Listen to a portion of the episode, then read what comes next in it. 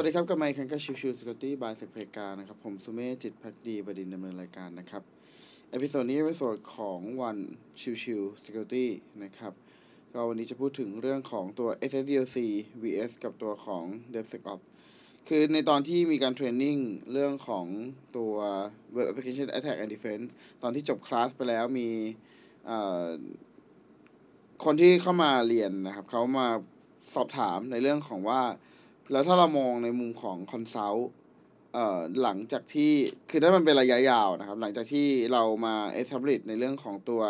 secure software development life cycle แล้ว แล้วเราจะทำอะไรต่อหลังจากนั้นนะครับ จริงๆแล้วเอ่อมันมีสอง part หลักๆ ที่ผมคุยไว้นะครับ ก็คือเรื่องของตัวที่เราต้องเข้าใจก่อนว่าตัวของ secure software development life cycle กับตัวของ DevSecOps เนี่ย มันมีพาร์ทที่มีความแตกต่างกันอยู่ คือถ้าเรามองตัวของทาง SSDLC หรือก็คือ Secure Software Development Life Cycle เนี่ย จะเป็นตัวของ framework ที่มาจากทางฝั่งของ ถ้าถ้าถ้าถ้าแบบเอาเอ่อ most common นะนะครับ ที่แบบค่อนข้างได้ใช้เยอะที่สุด แล้วก็มีการพูดถึงมากที่สุดก็คือของทาง Microsoft นะครับเอ่อเขาก็จะพูดถึงเรื่องในเรื่องของ component ต่างๆ ของการ software development life cycle แล้วเพิ่มในเรื่องของตัว security เข้าไป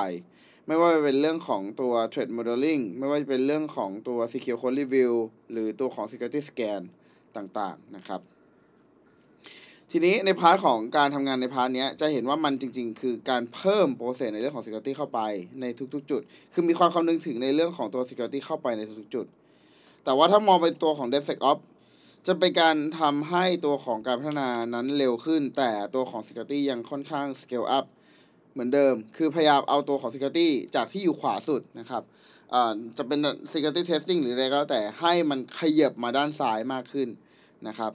ซึ่งถ้ามองจริง DevSecOps จะค่อนข้างเน้นเป็นเชิงเรื่องของตัว automation มากขึ้นนะครับ แล้วก็มีการเพิ่มโปรเซสการทำงานต่างๆ ที่เป็นเรื่องของ security มากขึ้น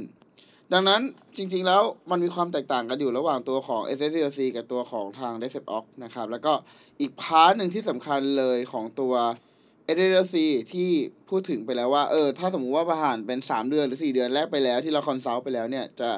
ทำยังไงต่อ จะ จะ จะทำอะไรหลังจากนั้นนะครับ ก็จะเป็นเรื่องของตัว gap analysis ครับ ว่า เอ้ย ในตัวของการมุมมองของตัวการพัฒนาต่างๆ ยังมีอะไรที่เป็น gap อยู่บ้าง หรือมีการทำ assessment ว่าการทำงานนับ process ณตอนนั้น เช่น หลังจากนั้นผ่านไป 6 เดือนหรือ 1 ปี แล้วทุกอย่างจะคงเป็นเหมือนเดิมไหมนะครับ process ทุกอย่างจะเป็น secure software development life cycle หรือเปล่า หรือมี part ใด part หนึ่งที่มันขาดหายไปหรือเปล่านะครับ เนี่ยคือส่วนของตัวตัวของทางทีมงาน security consult ที่ต้องเข้ามาเกี่ยวข้องนะครับ